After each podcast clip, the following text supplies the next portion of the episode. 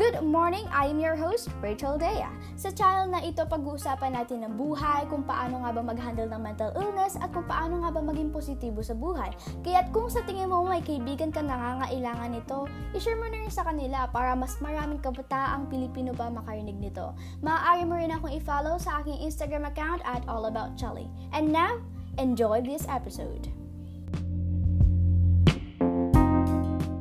At para sa episode to, pag-uusapan naman natin yung pagiging totoo mo sa sarili mo, okay? Yung hindi mo pagde-deny. Pero bago ang lahat, tatanungin muna kita. Paano mo nga ba tinatrato ang sarili mo?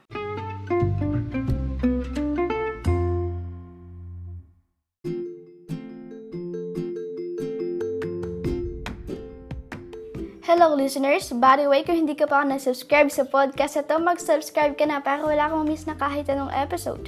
Ngayon, base sa tanong ko kanina, balik tayo doon, paano mo nga ba tinatrato ang sarili mo? Kasi importante para sa ating lahat na maging aware kung paano natin itrato yung sarili natin. Kasi yun lang yung tanging paraan para maging bukas yung isip natin sa negativities at sa positivities. In fact, kailangan mo nga tanongin yung sarili mo every single day. Paano ko nga ba tinatrato yung sarili ko? ba? Diba? Kasi ang madalas na nangyayari para sa ating lahat ay madalas tayong mag-deny ng pangangailangan natin sa sarili natin. Okay? Madalas tayong mag-deny ng mga bagay na kailangan natin sa buhay natin. At pag sinabi kong kailangan, ay yung talagang kailangan mo. Madalas nating mag madalas nating i-ignore yung mga pangangailangan natin sa sarili natin. Ano ibig ko sabihin nito?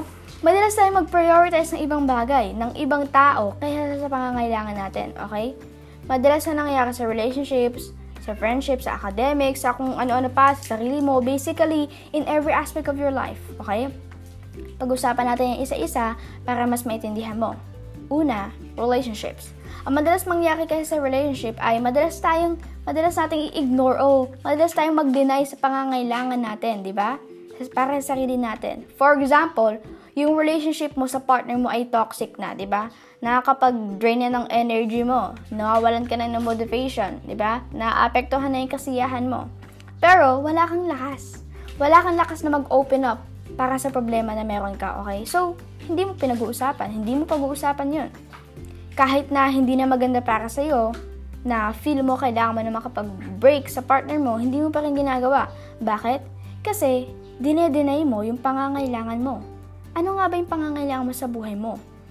Kung feel mo na hindi mo na kaya yon, na yung relasyon na yon ay hindi na maganda para sa iyo, nakakapag-drain na ng mental health mo at physical health mo, makinig ka sa pangangailangan mo. Get out of that toxic relationship. Diba? Alagaan mo na yung sarili mo. Kasi kung hindi ka makikinig sa pangangailangan mo, magiging malala lang yan day by day. Yung boses na yan sa loob mo, yung kutob na yan, ay pwede kang gawing baliw. Kasi magiging walakas yan. Araw-araw. Next, friendships. Ito yung pinaka-importanting parte. Kasi dito, madalas nating i-deny yung pangangailangan natin sa sarili natin. Bakit? Kasi ayaw mong mang-iwan ng tao. Ayaw mong gumawa ng aksyon. For example, yung circle of friends mo ay hindi na maganda para sa buhay mo. Pero, hindi ibig sabihin nun masama silang tao. Ang ibig sabihin lang nun, hindi, hindi nakakatulong yun sa pag-grow mo, di ba? As a person. Hindi siya naka-align sa buhay mo. Naapektuhan ka mentally, physically, and emotionally. Pero, malungkot kasi yung parte dyan ay hindi ka nakikinig sa pangangailangan mo. Patuloy ko pa rin kasi wala kang lakas na gumawa ng aksyon. Kasi hindi mo pa nagagawa yun. Kaya nga ang magandang paraan para magsimula ay magsimula talaga. Okay? Kung hindi na maganda yun para sa buhay mo, para sa sarili mo, then get rid of them. Kung magalit man sila kasi sa tingin nila ay bad influence sila, na yun ang iniisip mo, then hayaan mo silang isipin kung ano yung gusto nilang isipin. Kasi ang importante naman ay alam mo talaga yung rason kung bakit mo ginawa yun at sinalba mo lang yung sarili mo.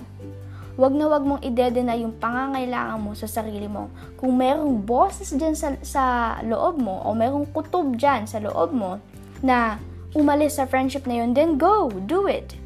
As long na best yun para sa'yo, di ba? As long na yun yung best para sa'yo.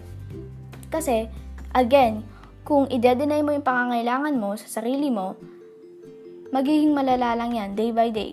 Yung boses sa loob mo, magiging malakas yan.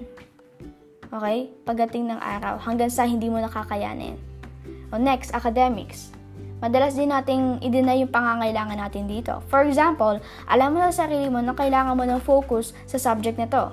Pero madalas mong ignore yon. Ini-ignore mo yung boses sa loob mo, di ba? Ini-ignore mo yung pangangailangan mo. Na para bang feel mong magtanong sa kaklase mo or sa teacher mo, pero since wala kang lakas na sabihin no, wala kang lakas na magtanong, hindi ka nagiging totoo sa sarili mo, then hindi mo na lang ginagawa. 'Di ba? Pag tinatanong mo yung sarili mo kung nagets mo ba yung topic na yun, sinasabi mo, yes, kahit ang totoo ay hindi naman, di ba? Maging totoo ka sa sarili mo. Next, families. When it comes to decision, di ba? May mga bagay kasi na hindi natin inaamin na hindi, nata- hindi natin gusto, di ba? Pero sinasabi natin, sige lang, patuloy lang. Kaya ang nangyayari, kahit na yun yung gusto ng pamilya mo para sa'yo, pero hindi yun yung gusto mo, maapektuhan ka lang. Okay? Kasi hindi ka nagiging totoo sa sarili mo. Kahit na sa tingin nila ayun yung best para sa'yo, hindi yun magiging best para sa'yo kung, kung sa tingin mo ay hindi yun maganda para sa'yo. Kung feel mo talaga sa sarili mo na hindi yun yung para sa'yo. Gets mo ba? Kasi importante na nandun yung puso mo sa ginagawa mo. Okay? Next, last, sarili mo. Pagdating sa health mo, let's say mental health, okay? Kunyari, nagbe-breakdown ka, and then, may kaibigan kang nagbe-breakdown din na nagpapa, nag, nagtatanong ng advice sa'yo, di ba? Or let's say, tumatawag bigla habang umiiyak ka. Eh, hindi ka nakikinig sa pangangailangan mo. Eh, yung kailangan mo nung time na yun, eh, gusto mo mag-isa ka lang. Gusto mo, nakafocus ka lang muna sa sarili mo. Ayaw mo muna na makarinig ng ibang tao. Gusto mo lang sarili mo. Ba diba? Parang magkaroon ka man lang ng peace habang nagbe-breakdown ka. Eh, hindi ka nakikinig sa pangangailangan mo. Ang gagawin mo, gagawin mo pa rin yun. Gagawin mo yung gusto ng ibang tao at hindi yung gusto mo. Gets mo ba? So, ang mangyayari niyan, maapektuhan ka lang mas maapektuhan yung mental health mo. ba? Diba? So, ang gusto kong ma-realize nyo ay wag na wag mong i-deny yung pangangailangan mo sa sarili mo. Kasi kung i-deny mo yan, magiging malala yan day by day. Yung boses sa loob mo, magiging malakas lang yan hanggang sa hindi mo nakayanin balang araw.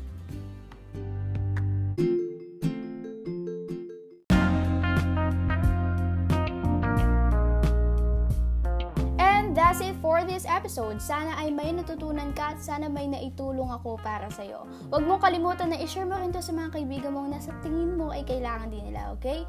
Huwag mong kalimutan rin sana na ito ay available din sa English version sa lahat ng podcast platforms. Just search Life Talk Rachel Dea. At available rin to, mapapanood mo to sa YouTube. Just search Life Talk Rachel Dea. Again, thanks for listening. Have a great day and love you.